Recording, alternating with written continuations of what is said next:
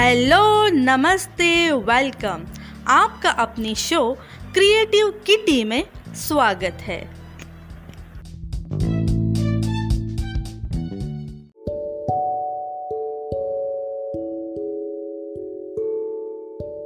Friends आज के इस एपिसोड में आप सभी का स्वागत है। आज के इस एपिसोड में हम बात करने वाले हैं देव उठनी एकादशी के बारे में। तो चलिए शुरू करते हैं। हर वर्ष कार्तिक मास के शुक्ल पक्ष की एकादशी तिथि को देव उठनी एकादशी व्रत रखा जाता है। हिंदू धर्म में इसे प्रबोधनी एकादशी, देवोत्थान एकादशी, देव उठनी ग्यारस के नाम से भी जाना जाता है। कार्तिक मास भगवान विष्णु का सबसे प्रिय महीना है। इस दिन माता तुलसी और शालिग्राम की विशेष पूजा करते हैं। इसी दिन श्री हरि चार माह का शयन काल समाप्त होता है। इसी दिन के बाद से मांगलिक कार्य, विवाह आदि कार्य प्रारंभ हो जाते हैं। तो चलिए जानते हैं देव उठनी एकादशी की कथा के बारे में। एक राजा के राज्य में सभी लोग एकादशी का व्रत रखते थे। प्रजा तथा नौकर चाकरों से लेकर पशुओं तक को एकादशी के दिन अन्न नहीं दिया जाता था। एक दिन किसी दूसरे राज्य का एक व्यक्ति राजा के पास आकर बोला, महाराज, कृपा करके मुझे नौकरी पर रख ले। तब राजा ने उसके सामने एक शर्त रख दी कि ठीक है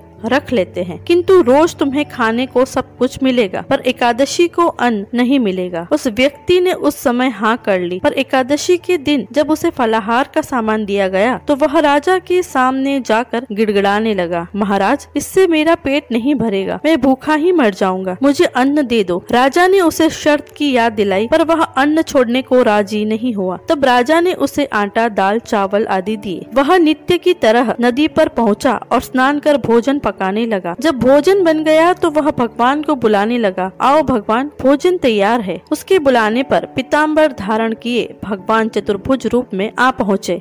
तथा प्रेम से उसके साथ भोजन करने लगे। भोजनादि करके भगवान अंतर्ध्यान हो गए तथा वह अपने काम पर चला गया। पंद्रह दिन बाद अगली एकादशी को वह राजा से कहने लगा कि, महाराज, मुझे दुगना सामान दीजिए। उस दिन तो मैं भूखा ही रह गया राजा ने कारण पूछा तो उसने बताया कि, हमारे साथ भगवान भी खाते हैं। इसलिए हम दोनों के लिए ये सामान पूरा नहीं होता। ये सामान पूरा नहीं होता। यह सुनकर राजा को बड़ा आश्चर्य हुआ। वह बोला, मैं नहीं मानता कि भगवान भगवान तुम्हारे साथ खाते हैं। मैं तो इतना व्रत रखता हूँ, पूजा करता हूँ, पर भगवान ने मुझे कभी दर्शन नहीं दिए। राजा की बात सुनकर वह बोला, महाराज, यदि विश्वास न हो तो साथ चलकर देख ले। राजा एक पेड़ के पीछे छिपकर बैठ गया। उस व्यक्ति ने भोजन बनाया तथा भगवान को शाम तक पुकारता रहा, परंतु भगवान नहीं आए। अंत में उसने कहा, हे भगवान, यदि आप नहीं आए तो मैं नदी में कूद कर प्राण त्याग दूँगा। लेकिन भगवान नहीं आए। तब वह प्राण त्यागने के उद्देश्य से नदी की तरफ़ बढ़ा प्राण त्यागने का उसका दृढ़ इरादा जान शीघ्र ही भगवान ने प्रकट होकर उसे रोक लिया और साथ बैठकर भोजन करने लगे। खा पीकर वे उसे अपने विमान में बिठाकर अपने धाम ले गए। यह देख राजा ने सोचा कि व्रत उपवास से तब तक कोई फ़ायदा नहीं होता जब तक मन शुद्ध न हो। इससे राजा को ज्ञान मिला। वह भी मन से व्रत उपवास करने लगे और अंत में उन्हें भी स्वर्ग प्राप्त हुआ।